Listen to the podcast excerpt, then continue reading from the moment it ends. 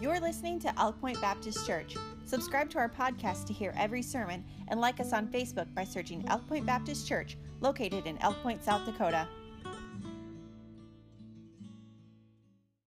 Definitely love to get you the link to watch that video, and um, I'll try to cover some of the key points of it. But we are going to the United Kingdom. The United Kingdom is made up of four countries, and they've sort of banded together into one throughout the thousands of years of their history. Uh, but it's Northern Ireland, Scotland, England, and Wales.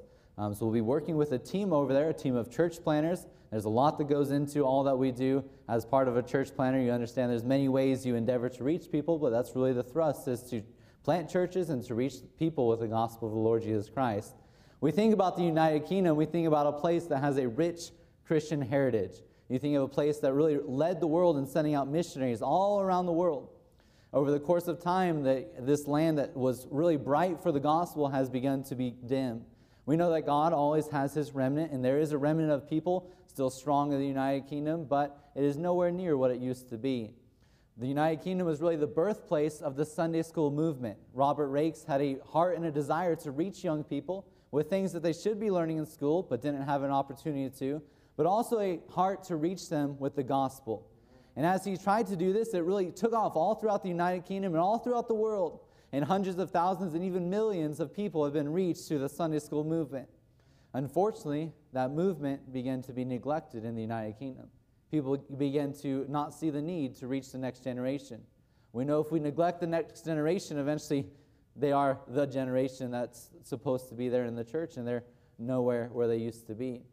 We read a statistic of 18 to 24 year olds in the United Kingdom, 75% of them say they're non religious or they don't believe in God, they don't go to church, they're atheists.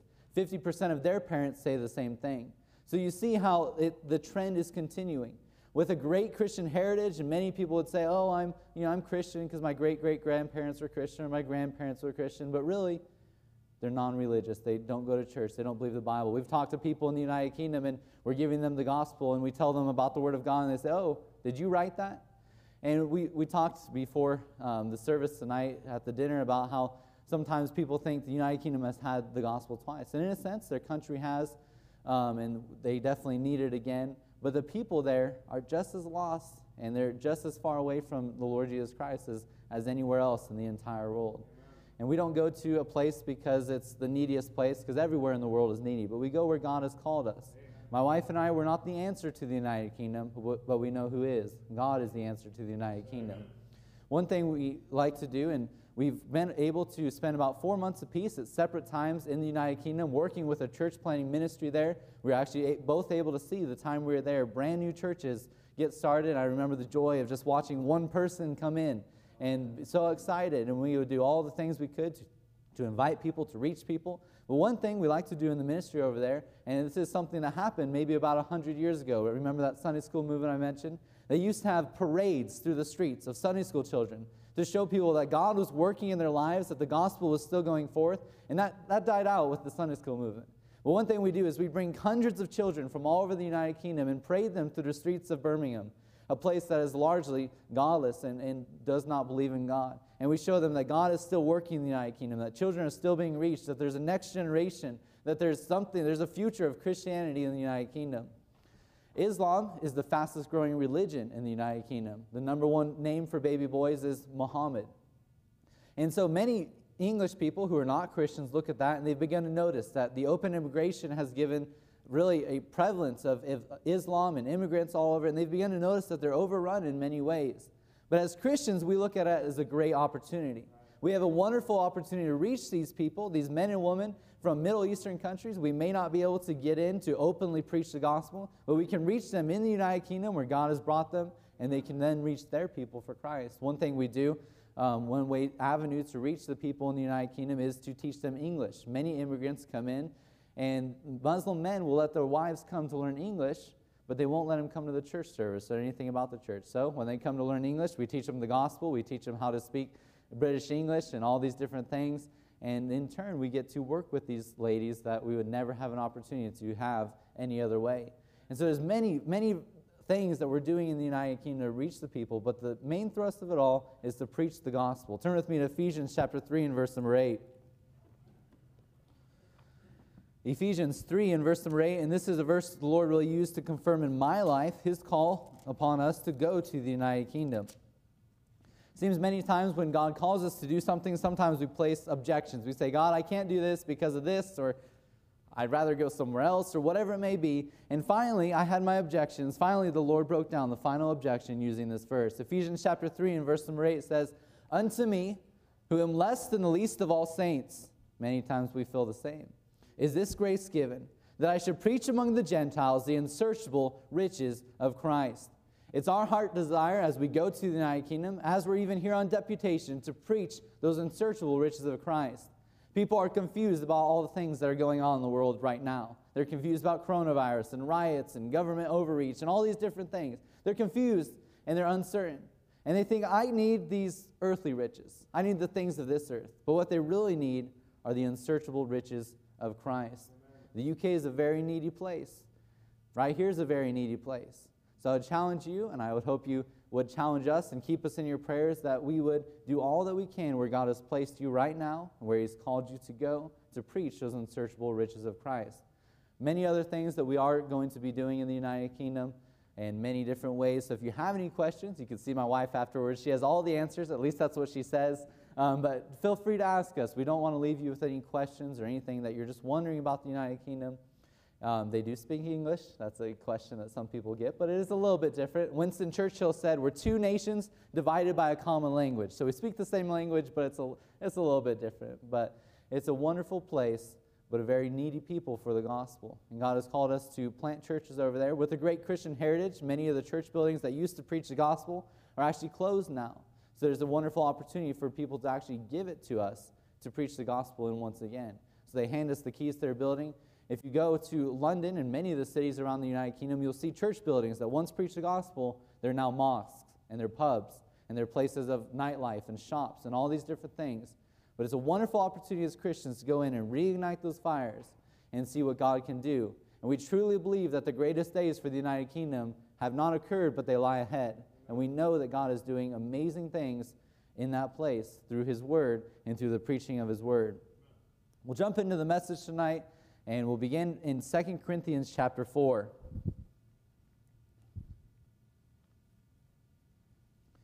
In 2 Corinthians chapter 4, the Apostle Paul is really bearing his heart to the Corinthian people. He's telling them that his ministry has not always been easy, but that his motivation, the Lord Jesus Christ, has been far greater than any trial. Look with me in verse number 8. It says, We are troubled on every side, yet not distressed. We are perplexed, but not in despair. Persecuted, but not forsaken. Cast down, but not destroyed. Maybe you could say, like the Apostle Paul, we're troubled on every side. We're perplexed. We're persecuted. We're cast down. But guess what? You are not destroyed. You are not overwhelmed. God is still in control. And the Apostle Paul says, The things that I've faced, the things that I'm facing in this world, they're not easy but God is still in control. Skip with me down to verse number 15. He really sums up this chapter in verse number 15 through 18.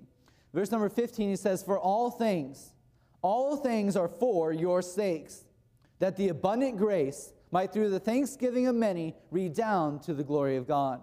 You may ask me, Brother Josiah, how can all things be for my sakes? How can the afflictions, the trials, how can the things that I'm facing be for my good? Well, you see uh, what God does in those middle of those things is that He heaps His grace upon you. And when people see how God leads you through the midst of an affliction, they can only give Him glory. You can only give Him glory. You see, these trials and these afflictions that we face in this life are for the glory of God. And when people see how you react, when people see how you react to trials and afflictions, they give God the glory. Or maybe you face these afflictions and trials in your own strength and you get the glory. We know that God should get the glory from all these things. Verse number 16 says, For which cause we faint not. I don't know about you, but there's times in my Christian life when I feel like I, I'm exhausted. I begin to faint. And those times have always, there's always one thing that comes that makes those things come into my life. It's when I get my eyes off eternity and when I get my eyes focused on temporary things, the things of this earth. In this day in which we live, it's very uncertain times. I've met many Christians who are keeping their eyes focused on eternity. They're keeping their eyes focused on the things of God. But I've met others who have gotten their eyes on the world, the uncertainty, the things that they're facing. And when they have done that, they become exhausted. They begin to faint. A.W. Tozer said this We must meet the uncertainties of this present world, and it's truly it's an uncertain time, with the certainties of the world to come.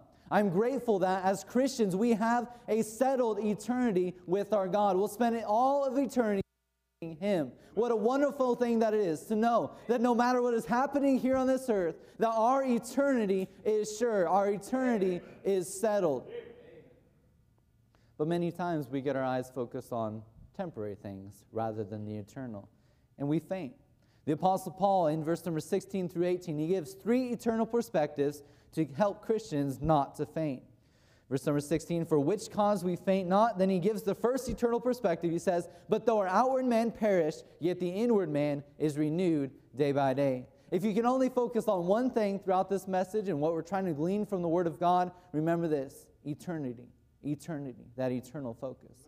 We read this in verse number 16. It says, Though our outward man perish, and maybe you've noticed that your body doesn't work like it used to. Those joints, they just don't work like they used to. Or maybe, like me, you've gained some quarantine weight. Whatever it may be, your outward man is perishing. This physical man is perishing. I was skinny like you guys once. I could play basketball, that kind of stuff.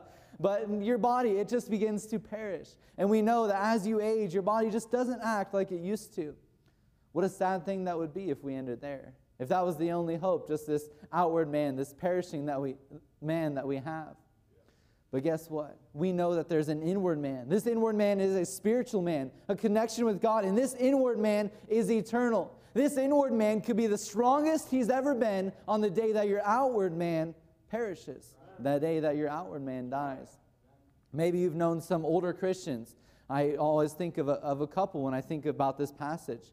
And I think of this couple, and they've, they've done a lot for Christ. They were missionaries for many years, and their outward man, their body, it's not what it used to be. They can barely walk into church, whereas they used to be in great physical shape. But there's something about them, there's something strong about them. And there were many times where I couldn't put my finger on it. But I realized it was this their inward man had been strengthened. Their inward man had been renewed, had been made strong again with new vigor and new strength and what a wonderful thing it is to see that as Christians, as they age, they could be strong inside. This inward man could be strong. This connection with God could be stronger than it's ever been. But so many times we neglect the inward man because we're focused on the outward man. So, where do we get this inward man renewal? Turn with me to Isaiah chapter 40. Isaiah chapter 40, a very familiar passage of Scripture. But verse number 28 says this Hast thou not known? Hast thou not heard? That the everlasting God, the Lord, the creator of the ends of the earth, fainteth not, neither is weary. There is no searching of his understanding. He giveth power to the faint, and to them that have no might, he increaseth strength. Even the youth shall faint and be weary. The ones that you expect to have the most strength, even they will be weary. And the young men shall utterly fall. But they that wait upon the Lord shall renew their strength. They shall mount up with wings as eagles. They shall run and not be weary, and they shall walk and not faint. If you read this quickly without focusing on the entirety of Scripture, you think, oh, great, I'm going to get this outward man strength that I so desperately need. I'm going to get the strength I need to do all these things. And indeed, God sometimes does give us that miraculous strength, and He uses us in mighty ways. But what this is talking about is that, that inward man strength that can only come from God. There's only one source for this inward man strength, and that source is God. So, how do we get it? We get it by waiting on God, running to Him, seeking Him in His Word. And waiting on God is not just sitting around twiddling our thumbs, it's learning to live in obedience to Him. And while we're waiting on God, as we're going into Scripture and as we're obeying Him, as we're learning how to wait on God, He gives us that strength that we so desperately need, that inward man strength. I'm reminded of a story that I heard about a beautiful float in the Rose Festival Parade. It was the most beautiful, it had won awards for being one of the best floats and most beautifully decorated. And as this float was going along, it was about the middle of the parade route. All of a sudden, it began to sputter, sputter, sputter. Finally, it stopped. It run out of gas. All the floats ahead of it continued on. All the floats behind it were still stuck. The interesting thing about this beautiful float was it was the float of the Standard Oil Company, or the ones who manufacture the gasoline. So if there's any float that should have had access to all the gasoline that it could have possibly needed, it was this one. The beautiful decorations did nothing that day because it was missing out on what it truly needed. There's many Christians who live their life in the same way. You have access to all the strength of God. You have access to all the power of God, all the inward man strength that you could ever need, but you deny the power that God is willing to give you. You say, I'm going to do it on my own. I'm not going to wait on God. I'm going to run around and do all these things that I could do in my own strength. And eventually you're going to sputter, sputter, and you're going to stop. You're going to faint. You're going to become exhausted in the Christian life. So we see that this inward man renewal can only come from one source, and it's God. But how often do we need this inward man renewal? Turn back with me to 2 Corinthians chapter 4. 2 Corinthians 4, and the end of verse number 16, it says, Yet the inward man is renewed day by day. This inward man renewal is a day by day process. My wife's been trying to run some as we go around, and she's been trying to exercise. I started for a couple days and I stopped. I said, nah, it's not for me. But she's been trying to exercise and stay in shape. But what if she ran hard for three days? She likes to do five or six miles. It's crazy. What if she ran as hard as she could for three days and just was getting in shape? And then the next three days, I come along and say, let's, let's just take it easy. Let's eat ice cream for these three days and, you know, just enjoy ourselves a little bit. Would she really be making any progress on her her exercise and staying in shape? Not really. She'd lose most of what she had gained. And that's how we try to live our Christian life. We say, oh, I'm going to get strong for church, or I'm going to stay in the Word for a few days, or I'm going to do all these things that I know I ought to be doing to stay strong spiritually for three days, and then the next three I'll live how I want to live. But that's not how it works. This inward man renewing is a day by day process, seeking the Lord and waiting on Him day by day. You see, God doesn't give us abundance of strength for every trial that we're going to face in our life. He gives us the strength that we need at the moment we need it as we're taking the steps forward in obedience to Him. We see that God wants to give you this strength. God is the source of all this strength, but are you coming to Him day by day, seeking that inward man renewal? This is a continual, daily process. So the Apostle Paul gave the first eternal perspective is because our inward man is eternal, we faint not. What an encouragement that it is, that even though our outward man is perishing, this inward man is eternal. But next, he continues on and says, Because our affliction works for us in eternity, we faint not. Verse number 16, 17 says, For our light affliction, which is but for a moment, worketh for us a far more exceeding and eternal weight of glory. I don't know about you, but when I read light affliction, I think my affliction's not light. The things that I've faced, the trials that I've faced, they're not light. We think about who's writing this the Apostle Paul. The things that he's faced in his life. He was stoned, he was left for dead, he was beaten, he was shipwrecked. He had literally nothing, all these things for the cause of Christ. He had faced all these things for the sake of the gospel.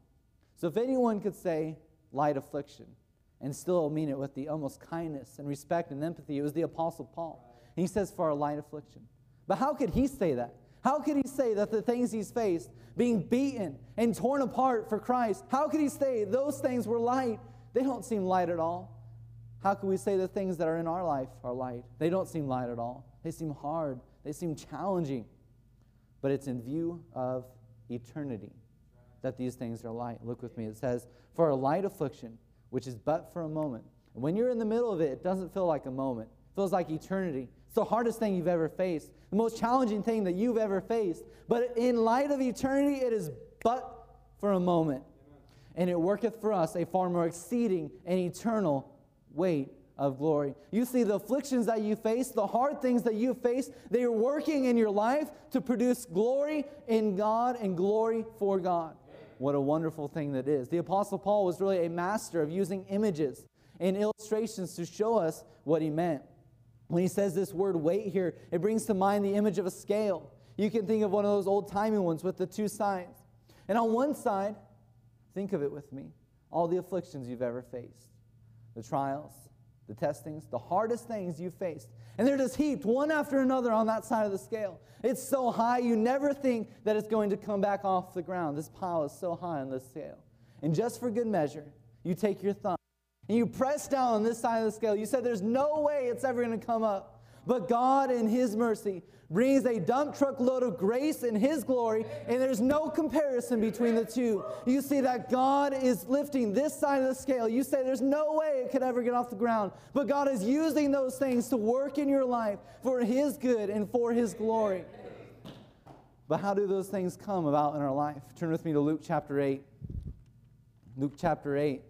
And we see how God uses a storm in our life and in the lives of others. Luke chapter 8 is a passage of scripture that's really captured my mind and my heart in recent days. Verse number 22 of Luke 8 says, Now it came to pass on a certain day that he, Jesus, went into a ship with his disciples. And he said unto them, Let us go over unto the other side of the lake. And they launched forth. But as they sailed, he fell asleep. And there came down a storm of wind on the lake, and they were filled with water and were in jeopardy. And they came to him and awoke him, saying, Master, Master, we perish. This was a real storm in their life. They were truly in jeopardy. They came to the master and said, Master, we're going to die. Then he arose and rebuked the wind and the raging of the water, and they ceased, and there was a calm. And he said unto them, Where is your faith? All the questions he could have asked. I wish we could spend more time here, but where is your faith? And they, being afraid, wondered. And if you read it quickly, you think they're afraid of the storm. They're afraid of the things that they're facing, the affliction, the trial that they've just been through. But really, what they're afraid of, this word means they marveled at the Master. They marveled at his power to calm the storm. And you see, when God brings you through the other side of the storm, what happens? You have a greater view of God. You've seen God work in your life in a powerful way. You've seen God's glory accomplished in your life because of the storm that you've been through, and you have a greater view of God. And the next time you come to an affliction, you say, God brought me through the last one. Yeah. And even though this and that I know that God will bring me through yet again. And so that works in your life to give you a greater view of God. And if you stop there, it's, a, it's wonderful. Let's continue on and see who is on the other side of the storm, the other side of the sea. Verse number 26 says, And they arrived at the country of the Gadarenes, which is over against Galilee. And he, when he went forth to land, there met him out of the city a certain man, which had devils long time, and wear no clothes, neither abode in any house but in the tombs. This man was possessed of devils. He was, he was wild. When he saw Jesus, he cried out and fell down before him, and with a loud voice said, What have I to do with thee, Jesus, thou Son of God Most High? I beseech thee, torment me not. We see that in verse number 29. Jesus had commanded the unclean spirit to come out of the man. For oftentimes I had caught him, and he was kept bound with chains and in fetters, and he brake the bands and was driven of the devil into the wilderness. Look with me in verse number 33. After the command of Jesus, then went the devils out of the man and entered into the swine, and the herd ran violently down a steep place into the lake and were choked. When they that fed them saw what was done, they fled and went and told it in the city and in the country. Then they went out to see what was done and came to Jesus and found the man out of whom the devils were departed, sitting at the feet of Jesus, clothed and in his right mind, and they were afraid. They also which saw it told them by what means he that was possessed of the devils was healed. Look with me in verse number 38 says, Now the man out of whom the devils were departed besought him that he might be with him. Speaking of Jesus. But Jesus sent him away, saying, Return to thine own house and show how great things God hath done unto thee.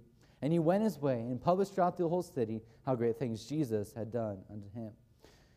And on the other side of your storm, the middle of the storm, God's working in your life. But on the other side, there is a man who needs Jesus. There is someone who needs Jesus on the other side of the storm. And if you turn back in the middle of the storm, if you say, it's too much, I want to go back, I don't want to face these things, the man on the other side is not going to meet Jesus. And that man so desperately needs Jesus. He needs to be healed, and he needs Jesus in his life.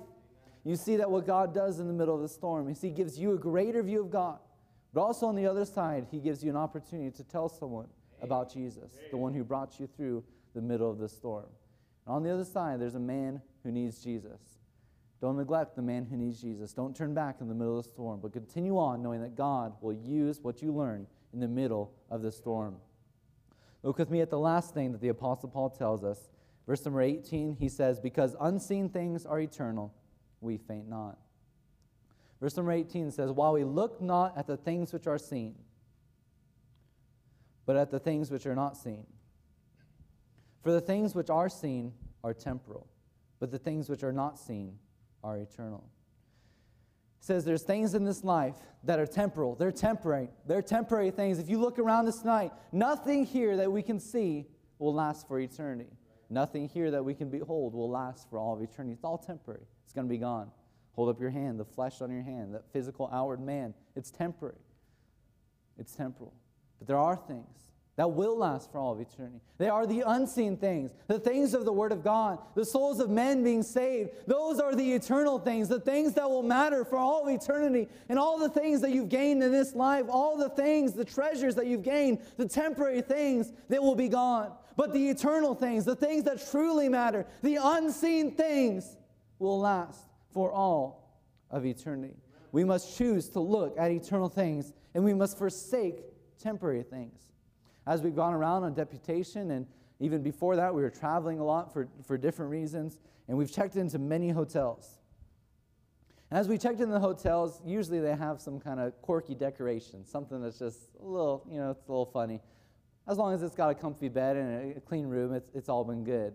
But they're, they're usually not decorated too nice.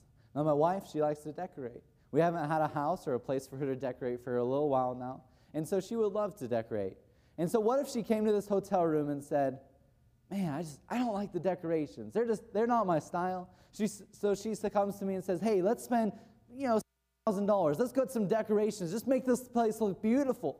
Gets a new mirror, gets new bedding, gets new pictures, all the things that would make it just look perfect the way that she knows to do. What if she decorated this place so beautifully? And we check out the next morning. But that's how we live our life on this earth. We decorate the things of this earth, the temporary things, the things that will not matter. We spend so much time, so much energy, so much effort, so much money on the things of this earth, the temporary things, and we neglect the eternal, the things that will last forever. Turn with me to James chapter 4. James chapter 4, and we can, we can glean a lot from this passage of scripture as well. But verse number 14 reminds us how quick our life is. James 4 it says, Whereas ye know not what shall be on the morrow. For what is your life? It is even a vapor, just a moment, that appeareth for a little time and then vanisheth away. We have so little time on this earth, but we spend so much of our time focused on the temporary things rather than the eternal. We know that our Lord had an eternal perspective. Turn with me to Luke chapter 9. Luke chapter 9. In verse number 57, and it came to pass that as they went in the way, a certain man said unto him, Jesus, Lord, I will follow thee whithersoever thou goest. What a wonderful thing that is. What a wonderful thing for him to say. Would that we would all say that. And Jesus said unto him, Foxes have holes, and birds of the air have nests, but the Son of Man hath not where to lay his head. He reminds this man, I have an eternal purpose here on this earth. I'm not focused on the temporary things, I have an eternal purpose. Verse number 59, and he said in another, Follow me. But he said, Lord, suffer me first to go and bury my father. Once again, not a bad thing. And Jesus said unto him, Let the dead bury their dead, but go thou and preach the kingdom of God. You see, these people, they had their priorities wrong. They were focused on the earthly things. And Jesus was reminding them that in his ministry here on this earth, and it now, even now, there's the unseen things that are eternal. These are the things that will matter. Verse number 61 Another also said, Lord, I will follow thee but let me first go bid them farewell, which are at home at my house. And Jesus said unto him, No man, having put his hand to the plow and looking back, is fit for the kingdom of God. He wanted to say farewell. And Jesus reminded him once again there's an eternal purpose that I have here on this earth, that Jesus has. And he's still working that eternal purpose in our lives and in this world. And Christ is concerned about the eternal things. What are you concerned by? The temporary things or the eternal? I'm reminded of a quote by Sir Christopher Wren. He said this Architecture aims at eternity. He was the architect who de- designed the beautiful St. Paul's Cathedral in London. He said, Architecture aims at eternity.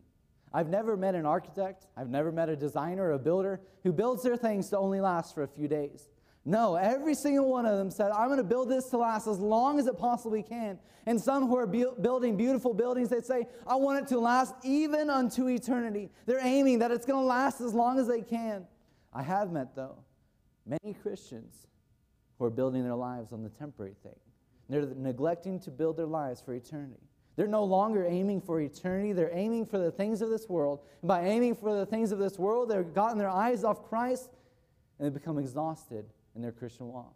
They begin to faint. In modern times, the oldest living lady was a French lady. She lived to 122 years old. In the Bible, Methuselah lived to 969 years old. Pretty old. You may live to 30, 60, 70, 80, maybe even between 122 and 969 years old.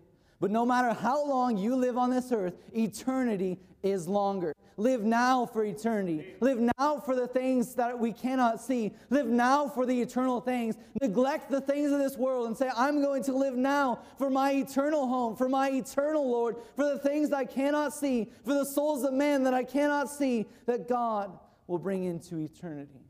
What a wonderful thing it would be to see if each of us truly got that eternal focus, where eyes were fixed on eternal things, and we get our eyes off the things of this world.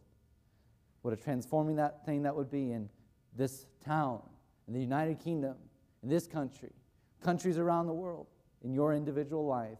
Get your eyes focused on eternal things. Let's go to end a word prayer and we'll turn over to Pastor.